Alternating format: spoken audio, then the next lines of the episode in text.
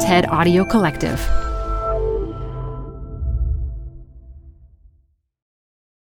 Hi, I'm Debbie Millman.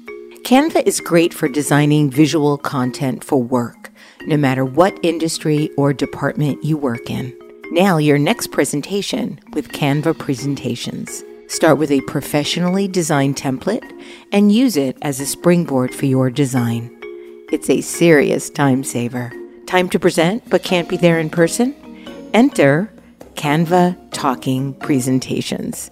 Record yourself presenting and add your talking head to your slides so your audience can watch your perfected presentation anywhere, anytime. Start designing today at canva dot com.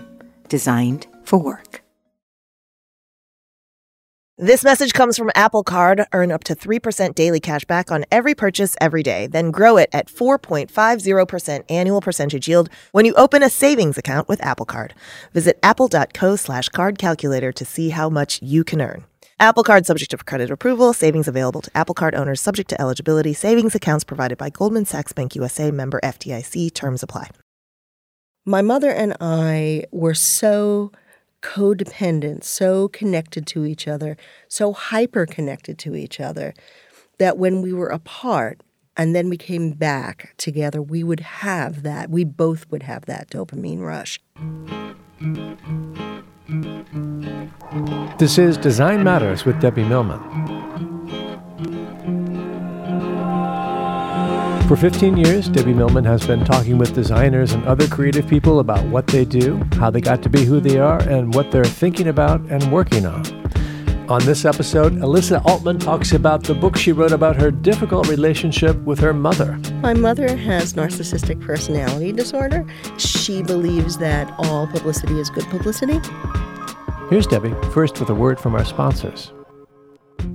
Generous support for Design Matters is provided by A C Hotels and Allbirds. When traveling, there's almost nothing worse than waking up in a hotel where the only thing available to eat is from a vending machine. Trust me, I know this firsthand. That's why I love to stay at A C Hotels by Marriott. The A C Kitchen offers European-inspired sweet and savory egg tarts, freshly sliced prosciutto, and signature croissant flown in fresh from France. This space is flexible, offering a communal area to collaborate, relax, and start my day.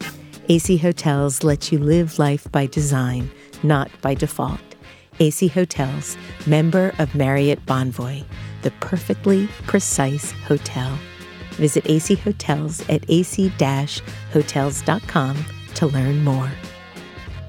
I try to walk between five and ten thousand steps a day. Sometimes I'm successful, sometimes I'm not, but it always seems like I'm running around. What makes everything easier is walking in my Allbirds. Wearing them is like floating on air. They're cozy, like little magic sheep hugging my feet, and they're beautiful. Allbirds are designed with just the right amount of everything and nothing.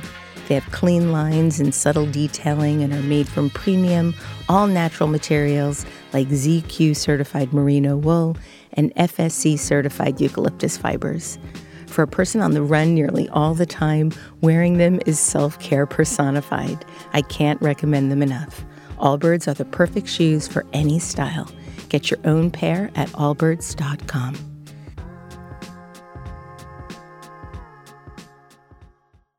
In our era of great autobiographical fiction and memoir, and of great food writing, Alyssa Altman is Exhibit A. She writes about her life, and she writes about food, and sometimes she writes about food as if her life depended on it. Her books include Treyf, My Life as an Unorthodox Outlaw, and Poor Man's Feast, a love story of comfort, desire, and the art of simple cooking. Her latest book begins with a pastrami sandwich, but it's not a food book. It's called Motherland, a memoir of love, loathing, and longing. Alyssa Altman joins me today to talk about her new book, as well as life, food, and love. Alyssa Altman, welcome to Design Matters. Thank you so much for having me. I'm thrilled to be here. Alyssa, you've said you have pyrophobia, and that's your only real fear.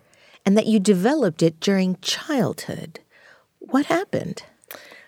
that's that's a that's a good question. Um, no one has ever asked me that question before. Um, so when I was very little, uh, my mother ignited pretty much every meal she made. Um, everything, um, you know, whenever she she had a habit of um, dousing uh, lamb chops, which are already really fatty, in vegetable oil and then shoving them under the broiler and then walking away um, until the flames started to lick out of the chamber stove and up the up the and I would run and the dog would run and my grandmother would try and beat the flames out with um, a usually greasy towel, and it it really it terrorized me and and. Um, And when whenever I've seen fire or been close to fire, which as a food writer is that's kind of a problem, uh, grilling was a real issue for me for many years. It was something that I had to learn to overcome. And are you better at it now, or do you still have this deep-seated fear? I am apparently, according to my wife, I'm astonishingly better at it. I will now grill and cook over open flame. Um, I will force a conflagration in order to brown something um, that needs browning, which is something that I just, even twenty years ago, I never, I wouldn't have done it. How are you with a blowtorch and a creme brulee? I am the world's worst baker. So, so my, my wife is an excellent baker, though, and so for twenty Christmases, it's been like, maybe this year I'll get her the blowtorch. I was actually listening to um, your conversation with Christina from uh, Milk Bar. Oh, Christina um, Tosi, yeah, yes. yeah. And I was thinking to myself, oh my God, so interesting, um, just the tools that they use and the the methods that they use. But I just, I would probably hurt myself. Yeah. You've described your father as a born and bred, dyed-in-the-wool New Yorker and a cross between Rodney Dangerfield and Mel Brooks. He was a World War Two Navy vet and an advertising executive. At one point in your life, I understand that he accused you of single-handedly supporting the magazine industry. In what way? We were very, very avid readers in our in our house, and I loved reading. And because he was in advertising um, and print advertising, there were magazines and newspapers everywhere. I was a uh, an early subscriber to Outside Magazine. Why does a you know nice Jewish girl from Queens in the seventies subscribed to a magazine about climbing um, mountains that I probably would never, that would never happen. They gave me a look at an outside world, um, no pun intended, that I wasn't sure I was going to have access to. Uh, we were big subscribers to, you know, The New Yorker, to The Atlantic. I, I came to, to love all manner of print in every way. Now, I understand that growing up, you loved guitar, which you started playing when you were four years old. That's right. Had you ever considered becoming a professional musician? I did. Um, it was something that really rescued me. I mean, we we loved music in, in my house. My mother had been a professional singer in the in the late fifties, and so there was music, all music, all the time. And as is very common, my best friend learned how to play, was started to learn how to play guitar at four years old. His father was uh, was his teacher and very well-known musician in, in the area. And so because Todd wanted to play, I wanted to play. And I took to it, you know, like a fish to water. I mean, it was just something that I could hear, I could feel. And I continue to play to this day. I realized at, at a certain point that I didn't want it to become work. And I didn't want to ever look at my guitar and think, oh, I really don't want to play tonight. And it had been such a lifesaver for me that I always I always wanted to pick it up with, you know, with joy and, and pleasure. Given the reach and the stature of your food writing today, those who don't know you well might be surprised to know that while your father was a foodie, your mother believed in Swanson's frozen dinners, the Gorton's fishermen, and Green Giant canned vegetables. Is that true? That's that's absolutely true, right. Um, can you tell us what she did when your fourth grade class celebrated Texas Day and you volunteered to make the Texas state dish? Wow, that's digging deep. Yes, she sent my father out to our local Associated grocery store to buy cans of Hormel chili and to dump the Hormel chili into a big pot, and we presented that as uh, the homemade chili that, because it was Texas Day, and doesn't every Queens neighborhood celebrate Texas Day? I didn't even know there was a Texas state dish. I learned a lot while I was doing my research on you, Alyssa. Tell us about, because your dad was a foodie, tell us about the secret lunches your father would take you to in Manhattan when your mom was at the hairdresser. As every good mom in my neighborhood did, uh, on Saturdays, she would leave me in the care of my father and go out to the salon. And this was like a, a multi-hour affair of coloring and touch-ups and teasing and drying and blowing and so on. And my father would get me dressed, and I was very young at this point, probably uh, still in single digits, and we would drive the seven miles into Manhattan to restaurants like Grenouille. I didn't know where I was going at that point. There were white tablecloths and many, many, many levels of silverware that I had no idea what to do with. And he introduced me to food in a manner that was really um, secretive and sort of on the sly. And it was a father-daughter date without question, and we were very, very close, and that just really sealed that closeness and solidified that closeness. And at the end of the meal, it was usually a two-hour meal, he would get me back into the car, drive me back to Forest Hills, and before we got out of the car, he would open up the glove compartment and take out a tiny uh, lint brush and roll off my clothes so that when I went back up to the apartment, my mother, who would have no idea what had just happened, wouldn't see me covered in crumbs. There would be no evidence there would of, be no of evidence. What had just transpired. There would be no evidence of, of my father's uh, wrongdoing. Right? Did Did you ever feel guilty that she didn't know about these lunches? You know, it didn't occur to me that there was something particularly illicit. And it was funny, when I was writing my first book, Poor Man's Feast, and we, and, th- and that was a, um, a, a theme throughout the book, Uh, and I talked to her about it. She had no idea that it had happened until I told her.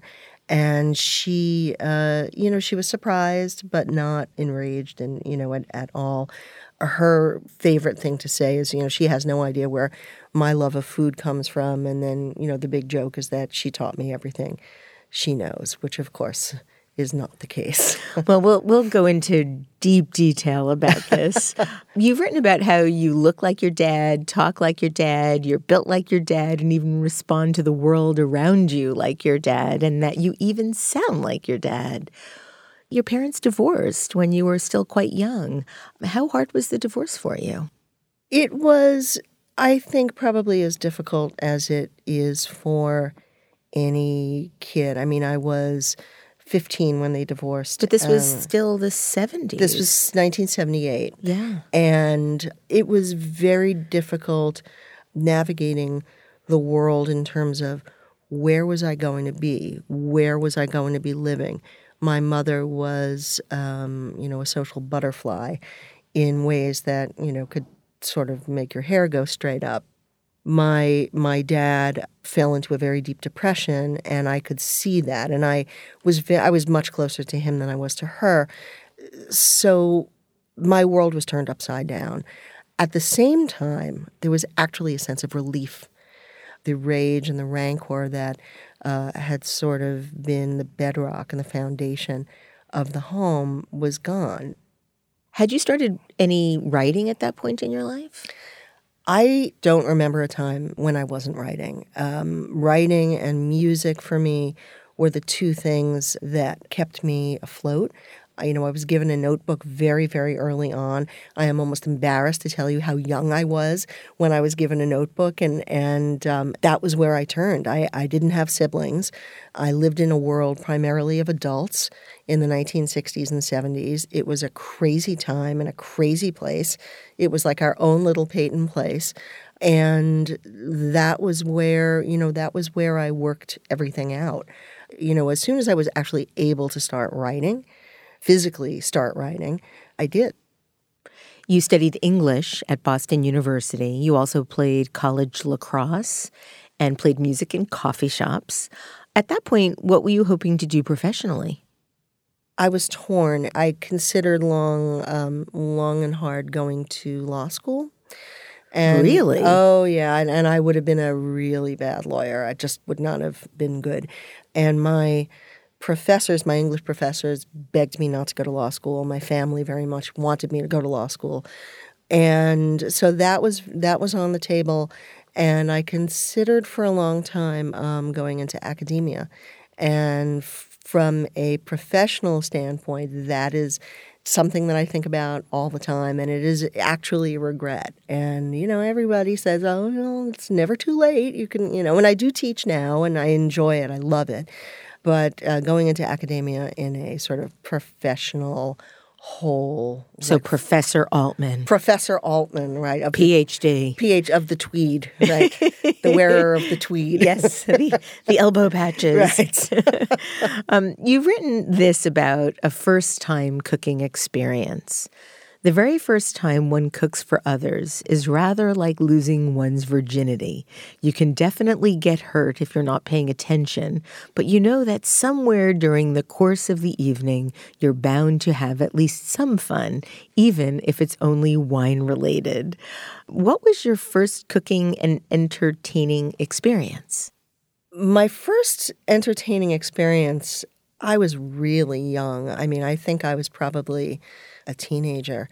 My parents were sort of at each other all the time, and I would produce these trays of deli-like salami mandalas. And, and my father's uh, fiftieth birthday, he, in nineteen seventy-three, I would have been ten years old, and it coincided with um, a really horrible ice storm, the the ice the storm, ice storm the ice of st- the movie of and the, the book, the, Ang- and, the Angli yeah. ice storm, and the delivery guy couldn't make it up the driveway to the apartment building that we were living in. Everything was covered in a sheet of ice, and I sort of rifled through the refrigerator and pulled out all the packages of uh, various deli meats that I could find, and I put together these trays for my father's fiftieth birthday. So that was really the first time.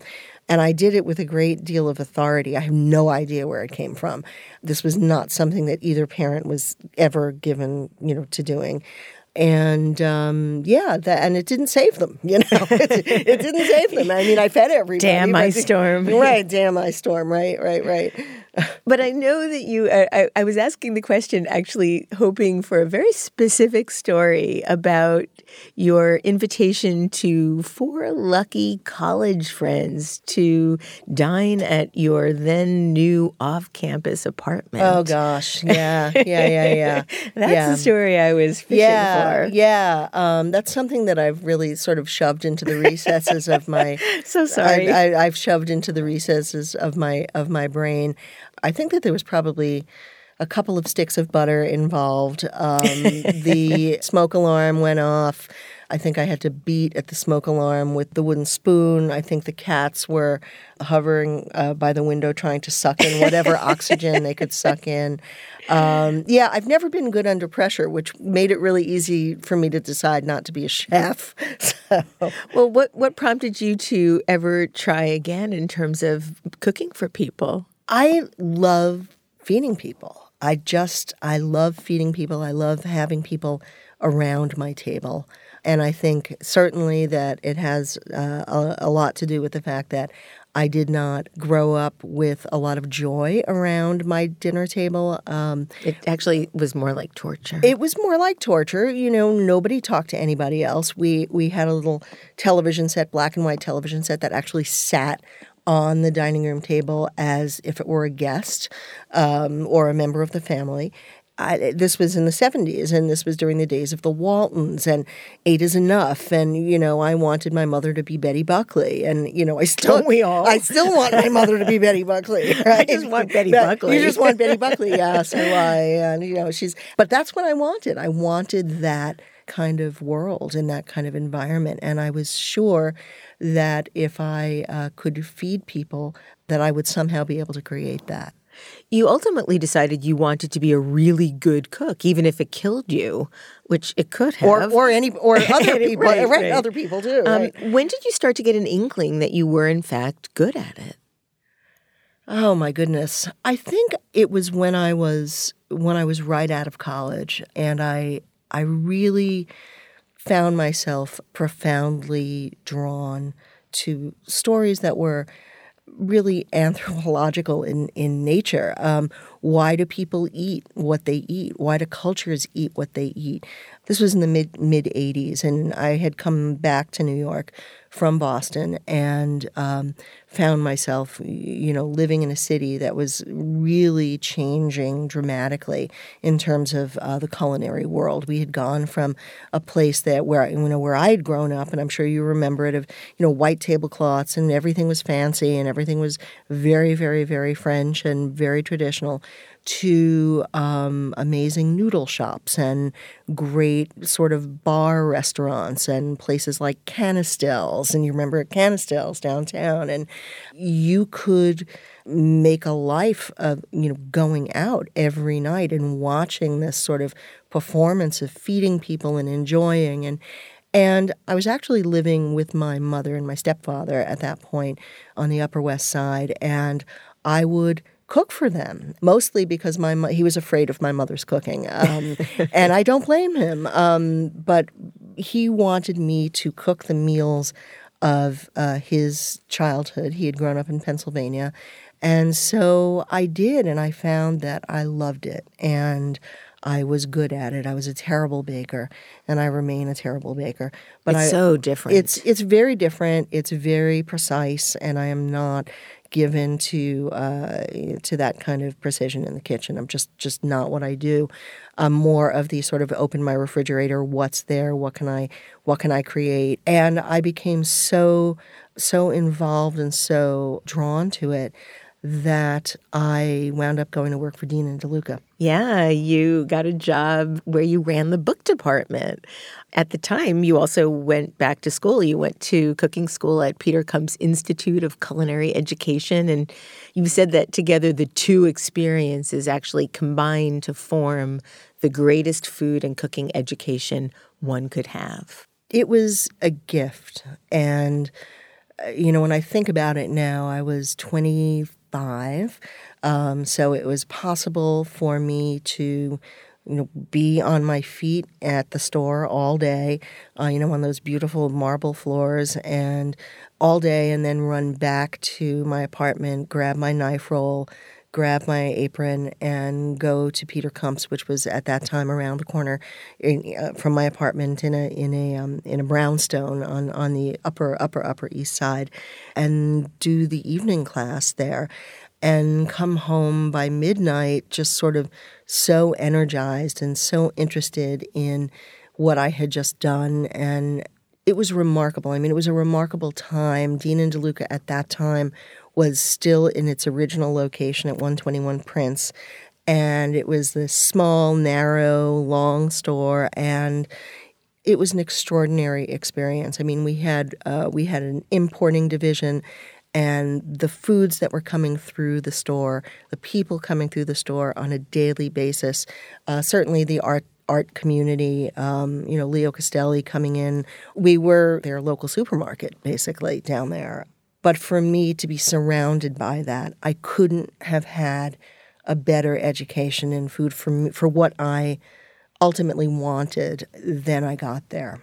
What made you decide to switch to publishing? You started working as an editorial assistant at Ballantine Books in eighty-five, I believe. Right, right. Um, that was right after college. I started at Ballantine two weeks after college. And, you know, I didn't want to be sitting all the time. I didn't want to – I loved – publishing, and I loved books, but I knew that I wanted to try something different. And so I wound up going back to the publishing world when the chef at a long-defunct restaurant called Ez, uh, which is now or recently uh, was east of east of eighth. Oh, I think, yeah, right yeah. between uh, seventh and eighth Avenue. Right, right, next on the south the, side of the street. Next to the um, theater, the, right. the cinema. Right, right. Um, she, they were just opening, and she came into Dean and DeLuca one day and offered me the job of sous chef, which was remarkable. And I said, what are the hours?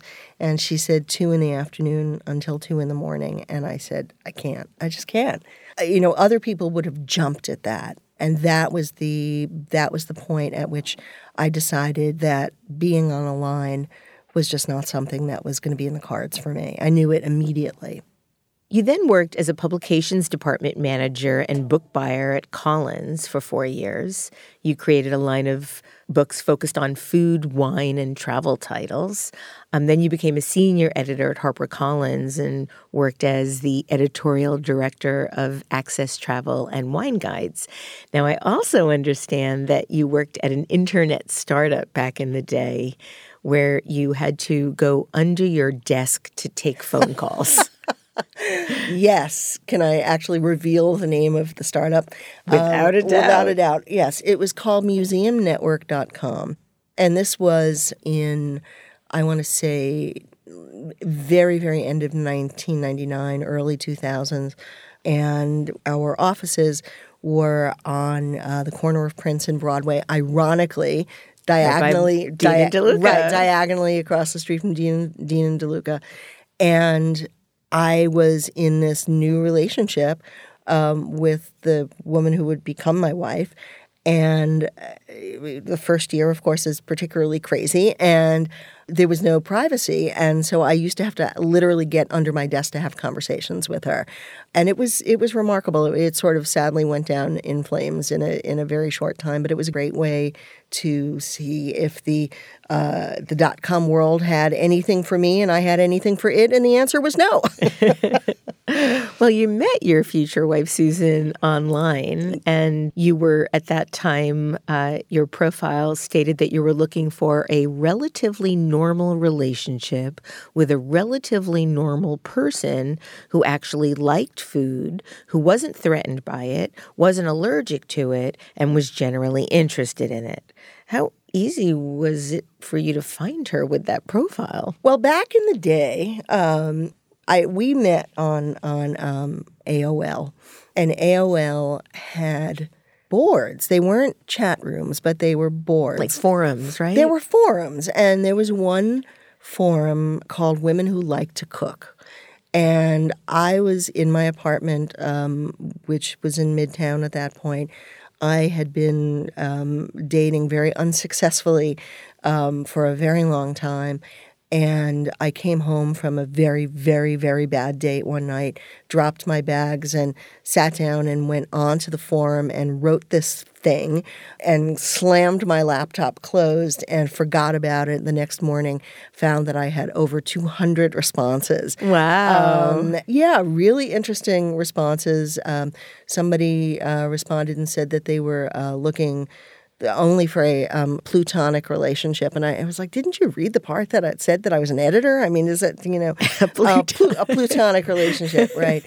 Um, you know, I don't really, know, does that mean you're looking for a Pluto fan or somebody know. that lives on Pluto? I don't, I don't, I don't know. And Susan, I want to say, was two hundred four or something like that. And, and I...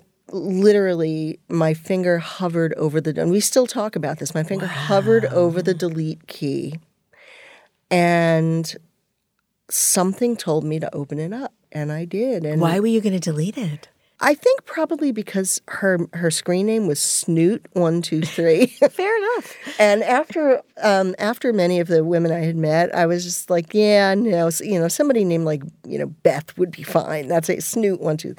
But I please I, tell me you still call her that. Uh, Snoot. Well, we do sign our cards that we okay, get right, good, right. Good, Cooking good. Woman and Snoot, right? I cannot believe I just said that. But we we communicated for um, I want to say three months.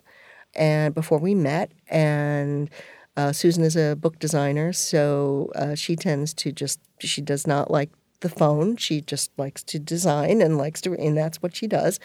And we we finally met, and um, in January of two thousand, and we've been together ever since. You found Zen in gardening at Susan's place in Connecticut.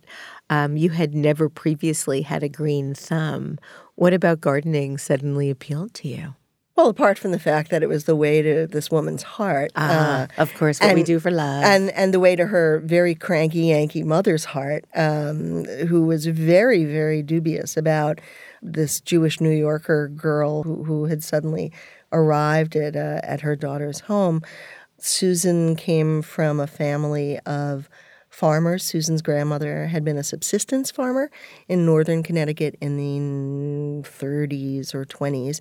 And so they are the kind of people who can throw seeds at, not into, not plant, but like at the ground, and things grow and thrive. And I took to it, I want to say our first year together. I mean, there was, you know, we were living in northern Connecticut in a tiny little town, seven miles from Litchfield and a million miles from Litchfield. And there was very little work up there. The dot-com had imploded. Um, Susan's freelance business up there wasn't great because it was two and a half hours away from anything. And we planted a garden to eat from the garden. And I discovered that I really loved it. And we spent that whole first year together. I don't remember going to the store really once for vegetables. And I, I had to think about food in a different way. I had to think about um, feeding this person I met who I was in love with in a different way. And um, it really changed the way I think of nurturing and sustenance. Tell us about your epiphany with broccoli. As a child, like most children, I was I was very leery of broccoli. Broccoli came in a can, as did asparagus and spinach. And um, spinach might have come in a frozen Ziploc bag, I think, um, and I hated that. Um, but I discovered that if you cook broccoli, um, not until it's dead, the way my mother used to do, and you saute it with garlic and olive oil and sprinkle it with feta cheese and treat it with a lot of love, that is very, very delicious. And I can uh, probably eat my weight in it. You launched your extraordinary blog, Poor Man's Feast, in two thousand nine, and it would go on to win a James Beard Award in two thousand twelve. Your posts take readers on an extraordinary personal journey, often giving way to beautiful recipes. You've said that you launched Poor Man's Feast when you realized that after many years as a cookbook editor, a food columnist at a reasonably major national newspaper, personal chef, and a short stint as a caterer in Manhattan, you were far happier eating a perfectly poached egg on toast at home than eating a vertically plated, pomegranate-glazed foie gras Napoleon in a fabulous new cash-only eatery on the same Gowanus side street where your grandfather was mugged in nineteen sixty-seven. This is true. Um, did you have any idea that the blog would end up having the impact that it's had? I didn't, and um, and I actually had some uh, resistance to creating it when I did. Um, people who were close to me in the publishing world said, you know, don't don't use the phrase poor man's or poor, and people are not going to be they're not going to be drawn to it. And you know, I started writing it as an experiment. Um, it was Christmas of two thousand eight, and I initially launched it as a place where readers could come and read five hundred words of a story about whatever I was going to be including as the, the food, the culinary interest, and then have the sort of economical, parsimonious recipe. Um, it started out life, actually, as something called the Daily Fresser. Um, that's going way back. And little by little, you know, I realized I love writing recipes as a cookbook editor, but there are other people out there who do it a lot better than I do, and it's not where my passion is. What my passion was was telling stories, bringing people together around stories of, um, you know, what I call the modern tribal fire. This is the thing, one of the things that makes us human is the fact that we break bread, no matter who we are, wherever we are. what our whatever our lives look like, and everybody has a story. And so in two thousand eight, um, Christmas time, I launched this, and I thought, you know, who's going to want to read long form or longish form narrative? And everybody told me that, you know, no one wants to read it. T L D R, um, right? Right, right, exactly. And Susan designed the uh, the header uh, for me, and I hit, you know, I hit publish. And that was how it started. And the great thing about um, blogs is you can experiment. Um, you can experiment with narrative voice. You can experiment with style. You can experiment with um, with recipes, with the kind of recipe. And you you know you're with the benefit of analytics, you can see what flies and what doesn't fly. And across the board, the most successful posts that I wrote were the long form stories uh, that compelled other people to tell me their stories. And it was it was a remarkable uh, learning experience. It was great. The blog led to your twenty thirteen book, Poor Man's Feast, A Love Story of Comfort, Desire, and the Art of Cooking Simple, in which you discuss your relationship to food in your family as well as your relationship with Susan. And you were a foodie, and you talk about how you thought you'd impress her by bringing in food from Manhattan that she couldn't get in her own town grocery. What was her reaction to that? She was touched. She was bewildered.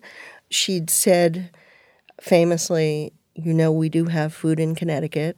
And I think that she sort of silently made it her job to kind of undo, unknot the uh, the world of uh, fancy New York food that I had um, grown up in, that I had um, sort of plunged myself into in cooking school. I, you know, when I went to Peter Kump's, I, I was taking a, a course that was a very traditional French course. Everything was, you know, um, sauces and so on and so forth. And and um, and she was very happy with um, a perfectly poached egg on a piece of toast. Did you have to relearn how you were going to be cooking? I had to. There was an adjustment. There was definitely an adjustment in terms of uh, my understanding of what sustenance is, um, what sustenance and nurturing at the table, what that what that means. I have often talked about the wonderful movie Il Postino, um, and the very beginning scene, the first scene in that movie uh, is uh, father and son, and they're sitting across from each other, son, obviously, postman, sitting across from each other, and they're sort of, as as we would say in my family, they're fumfering at each other, you know, in, in, in Italian, and they're slurping soup. And that is the definition of a poor man's feast, and they that was what they could afford, and it was it was like, you know, it was like gold. And so I had to really understand that, or relearn, food is what we, you know, what we nurturing is what we make of it. Sustenance is what we make of it. It doesn't have to be tall. It doesn't have to be vertical. It doesn't have to be glazed in, you know, edible gold. I thought it did um, for a long time.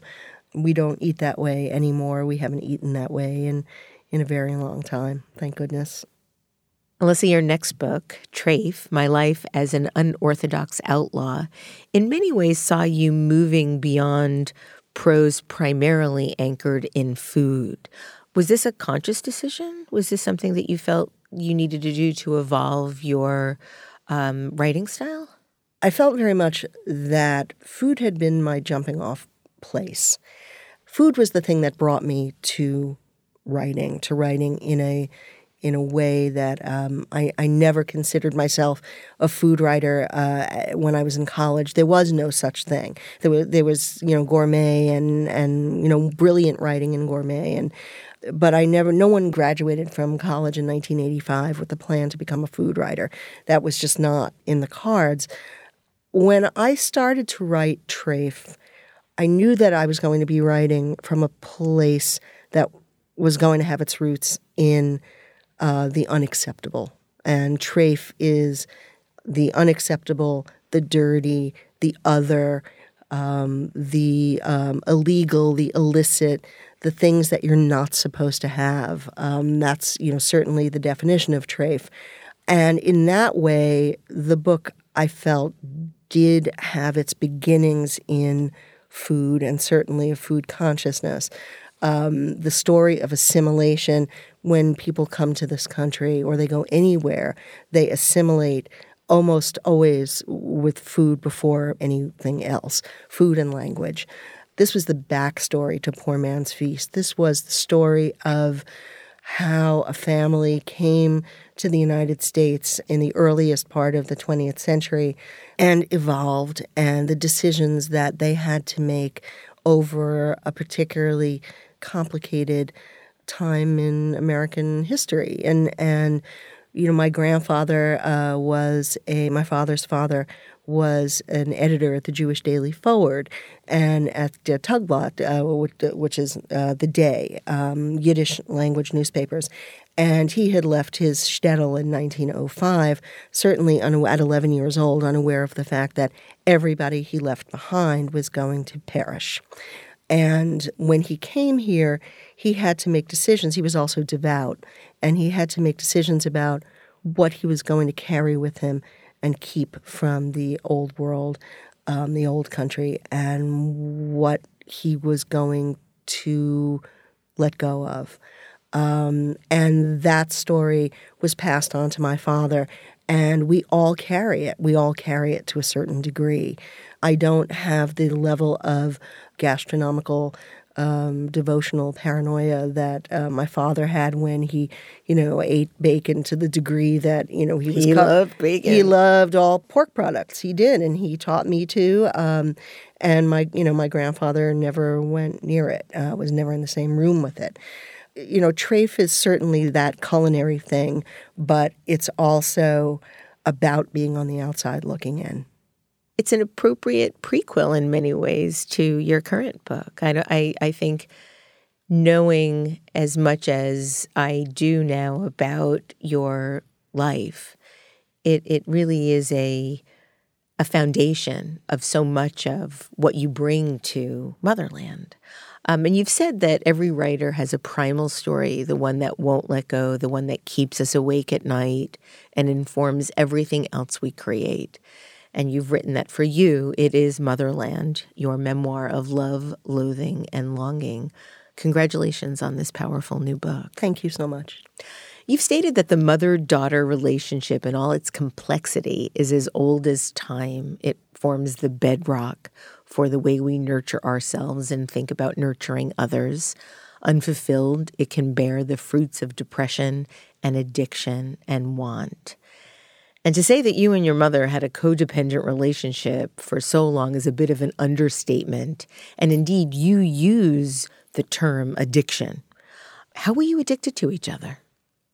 I believe that, you know, we get a dopamine rush wherever we get it. Dopamine is a chemical release.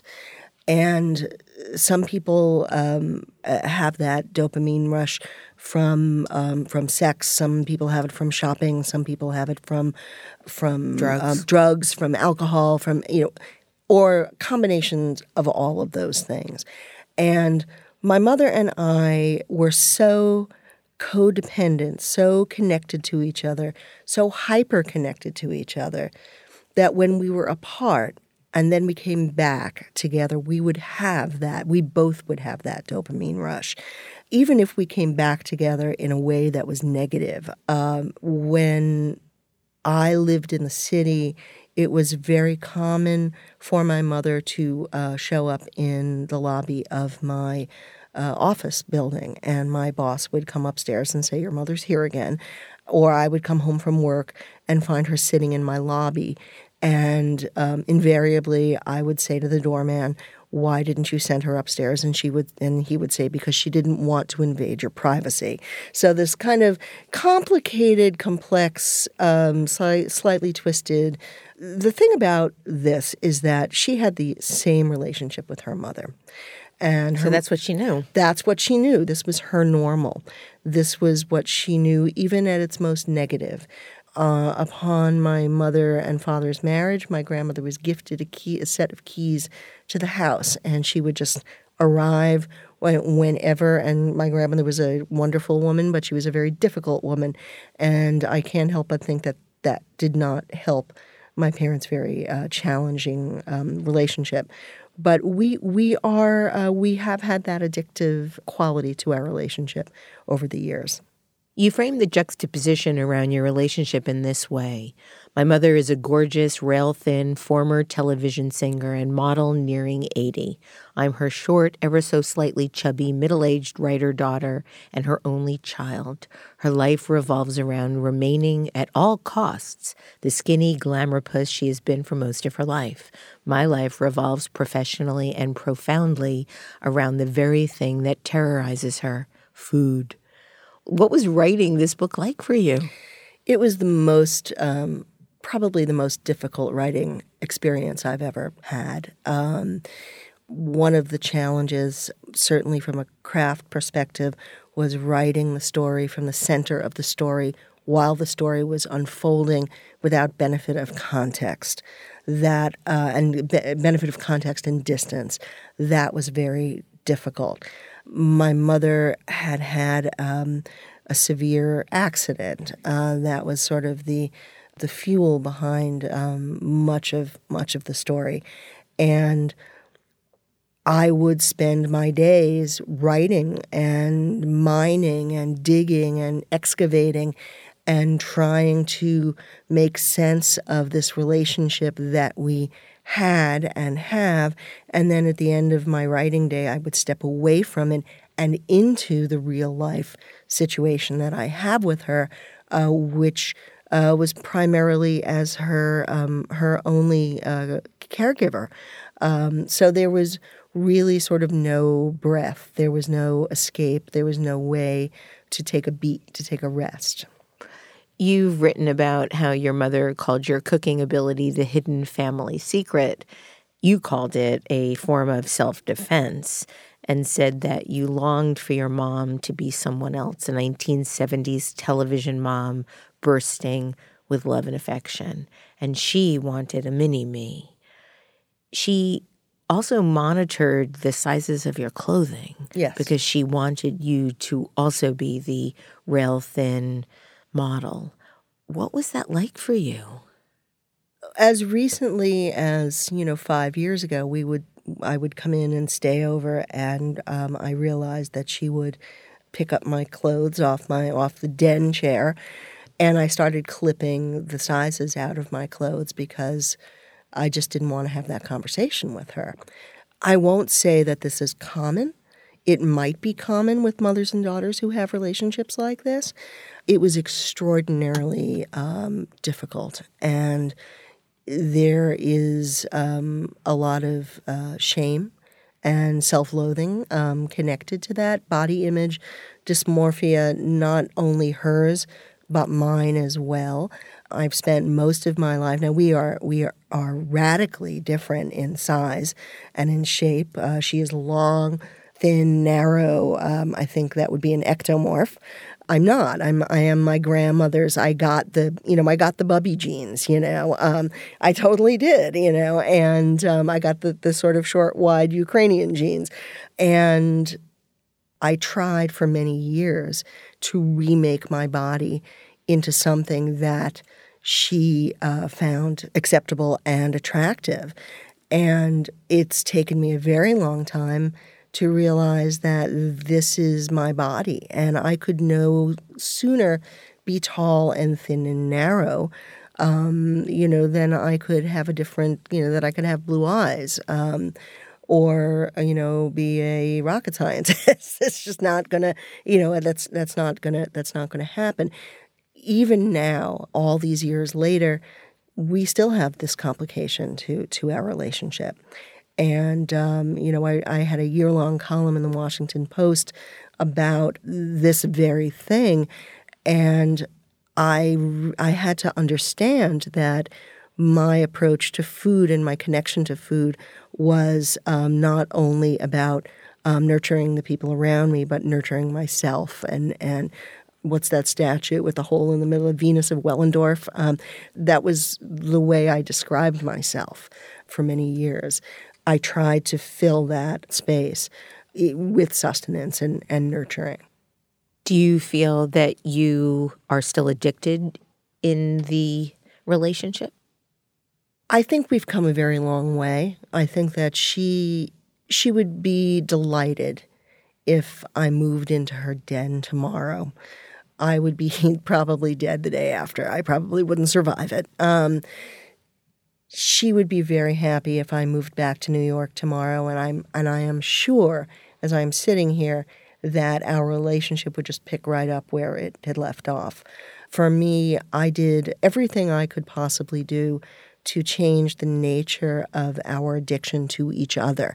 So the fourteen phone calls a day were whittled down to four. Um, that was a very, very difficult process. And there's still four a day now? There is on average two a day now. When things are bad, there there's four.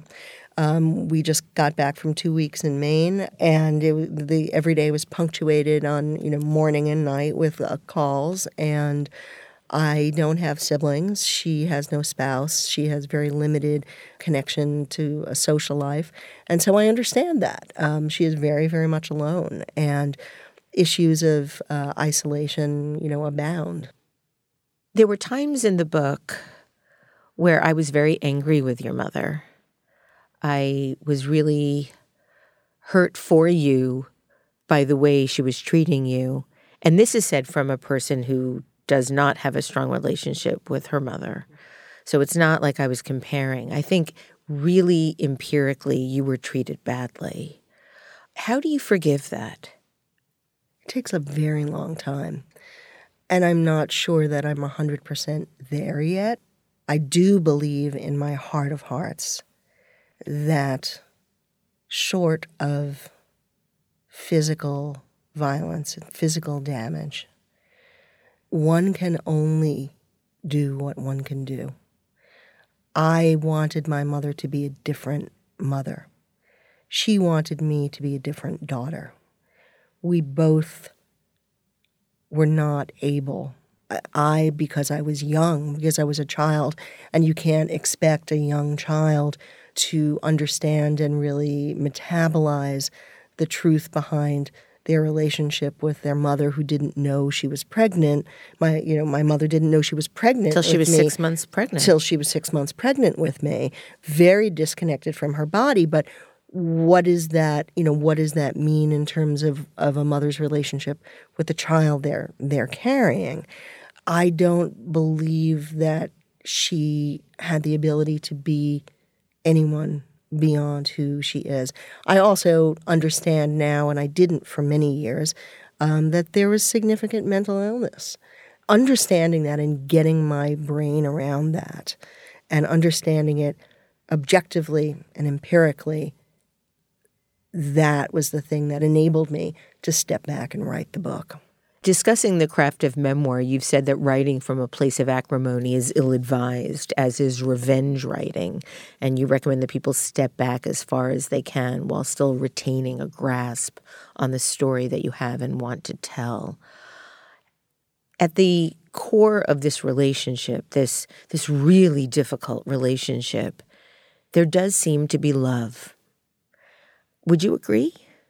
I would absolutely agree. I mean, I think that no one spends two or three years writing a book uh, that requires the deepest of deep dives unless they have an affection for their subject matter.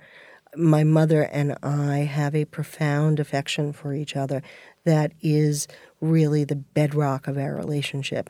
It is encased in crazy. There's no there's no question about that. It's in, it's encased in mental illness and, and addiction and history, very, very difficult history. It would have been easier for me to say, I'm not going to write the book.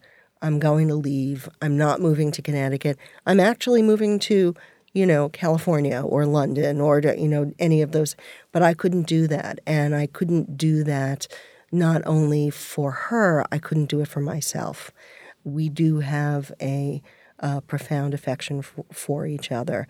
It's taken us both a very long time to get there. And, it, you know, it sounds, it, it may sound trite or flip, but writing the book enabled me to get to that place of profound love. You said that the writing process was alternatively therapeutic and torturous. Yes. And that you described this as the most difficult book you've ever written. How did you find that that love by the end of the writing? I think that, you know, one of the things that um, in memoir that has to happen, um, and this is something that um, I have learned from um, my dear friend, a great, great memoirist, Dani Shapiro. Oh, yes. She's been on the show yeah. several times. Yep, yep. Um, yes. I quote just, her all the time. Yeah, just an, an extraordinary um, memoirist and an extraordinary and generous teacher as well. Um, you know, one has to step back. One has to be able to write memoir from a place of some some level of of distance, and at the same time, um, the memoirist also has to be able to write oneself as a character, and that was something that I had to do. And you're as hard on yourself as you are on your mom. Well, you know, there's that famous Vivian Gornick quote that I love, and I and I, I have it actually tacked up on my desk above my uh, my computer, and that is, um, for the drama to deepen, we have to see the cunning of the innocent and the loneliness of the monster. And we all have shadow sides, all of us. And understanding that and writing my way through that, um, seeing myself from every angle as a character, seeing my mother as a character, understanding her past, understanding the world that she um, uh, that she grew up in, the difficulties that she grew up with, that enabled me to find the compassion. And where there was compassion, there was love. I don't think it's always that way. You can certainly feel compassion for someone without feeling love. Um, but in our case, I mean, it, it really... My mother has a, is a has a very childlike way about her, and that's because she never advanced beyond a certain point. I could no sooner turn my back on her than I could turn my back on a two-year-old running into oncoming traffic, um, and I, and I feel that way with every fiber. You've said that you could go down the trite road and say that healing is always possible. But perhaps the most important thing that you hope mothers and daughters reading Motherland will take away from the book is the possibility of understanding. We tend to look at our mothers and the complicated relationships we have with them in something of a vacuum. Our mothers are our mothers. How did your mother respond to the book? My mother has narcissistic personality disorder, okay. And so she believes that all publicity is good publicity. um, and I'm serious. I'm completely, you know, completely serious about that. My mother has uh, read all of my books, and in this book, when she when she started reading it, I really sort of I, I was very, very concerned, and she called me, um, I want to say about a week into the reading, and she said, I want you to know that I think that it's ninety-nine percent accurate. And when she said that, I was rendered speechless. Um, we're standing in my kitchen with Susan, um, rendered speechless. And because for a, for a narcissist, someone who actually has that diagnosis, to be able to say that somebody else's view of them and their writing of them and their description of them is ninety-nine percent accurate is uh, tremendous, that she was able to step away from her own illness and her own self-absorption to see that. She's been walking around the city describing it to people as her book. So, um, yeah, yeah, it's been interesting. It's incredible, though, that she understood that it was true. That is such a tremendous statement about your view of reality. It must have been incredible to feel that. You know, I, it was incredible to feel that. Um, I was very surprised, and I and I spent a lot of days waiting for the other shoe to drop. And I'm still, you know, when I was out on book tour, waiting every time the phone rang, I was like, oh, am I looking at my cell phone and thinking, oh, no, you know. This is the call. This is the call where everything's going to change. Um, and I got that call when Poor Man's Feast came out, and it was not pleasant. It was not a good call. But You know, I tell my mother's story in this book. And when um, when my publisher gave me the contract to write this book, I called my mother and I said, you know, they want me to write this book.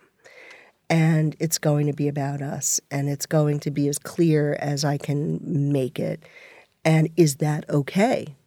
And when I said that, I wasn't sure, as the words were sort of coming out of my mouth, if she said, no, I don't want you to write it, what would I, you know, what would I have said? What would you have said? I don't know. I really, I, I probably would have honored her request to wait. I will say that my mother, um, you know, my mother has a story to tell. And my mother's background and childhood, which is revealed in, in Motherland, is something that really explains who she is. My mother doesn't have the gift of words. She's a brilliant singer. She's a wonderful singer and a performer, but she's not a writer. And I think that um, the fact that I was able to see her as the young child she was and write that story, write her story um, with compassion and understanding was something that she was grateful for. She is grateful for. Well, there is a tremendous amount of empathy. You've stated that we all don't live happily ever after. That's fantasy. That's fairy tale. Reality is steeped in the unknown, the discomforting, the ambiguous. It's not only okay to leave threads a little untied, it's utterly human. And I do think that this is a story about humanity really at its deepest and most connected and what we mean to each other. I read that your mother's only gripe about the reviews of the book was that the Washington Post got her age wrong. That was that's actually that's actually right. When I was writing the column for the Washington Post, she knew I was writing the column. She knew it was about food, and again, you know, we waited for the explosion. We waited, you know, and and uh, and the explosion came only when they revealed her age. And, you know, can I can I say the S word on that? I can say, yeah, yeah. okay, okay, sorry. Um, yeah. It's all good. No, I, I'm, you know, my mother, my mother will always, will, my mother to this day tells people that she's sixty-five. Yes. And I and I say to her, you know, Mom, you you look great for eighty-four, but you look like shit for sixty-five. And um, she doesn't understand that. Well, tell know. her that Coco Chanel always said she was ten years older so that people always thought she looked amazing right, right, for her age. Right, right. She might like that. I, yeah. Alyssa, I have, I have one last question for you, and then I'd like to read what I think is one of the most extraordinary quotes that I found in my research. I understand you keep a copy of Myra Kalman's Principles of Uncertainty on your nightstand. What about the book resonates with you so much? Oh, my goodness. What about the what doesn't resonate with me? Um, yeah. Myra's sense of humanity and color and pathos. Um, pathos and humanity go hand in hand. We all have a shadow side, and her work exhibits that in the most profound profound of ways. And whenever I am in a place of difficulty or depression or hopelessness, that's the book that I turn to. And I can I can breathe again. I'm not a good breather. I'm not a good natural breather, I have been told. And I often forget to breathe.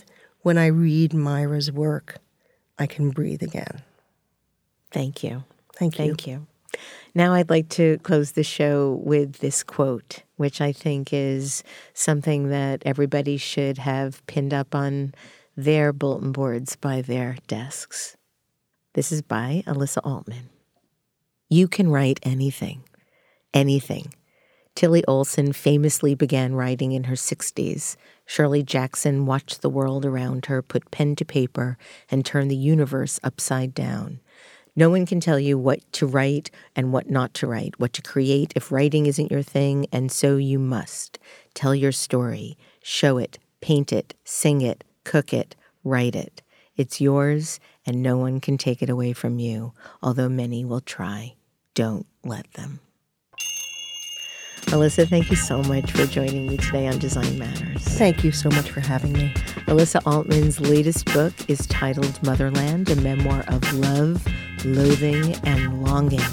You can see more of her work at alyssa altman dot com and poor man's feast dot com. This is the fifteenth year I've been doing Design Matters, and I'd like to thank you for listening. I'd also like to thank A C Hotels by Marriott and Allbirds for their generous support of this podcast. And remember, we can talk about making a difference, we can make a difference, or we can do both. I'm Debbie Millman, and I look forward to talking with you again soon. If you love this podcast, please consider contributing to our brand new Patreon community.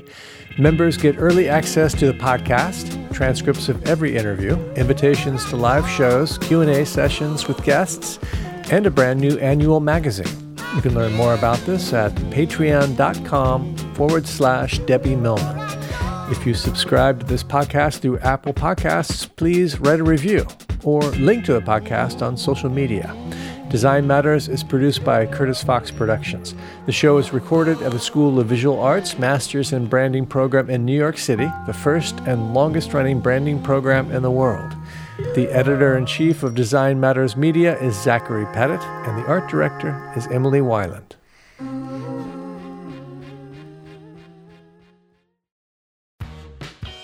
You're growing a business, and you can't afford to slow down. If anything, you could probably use a few more hours in the day. That's why the most successful growing businesses are working together in Slack. Slack is where work happens, with all your people, data, and information in one A I-powered place. Start a call instantly in huddles and ditch cumbersome calendar invites.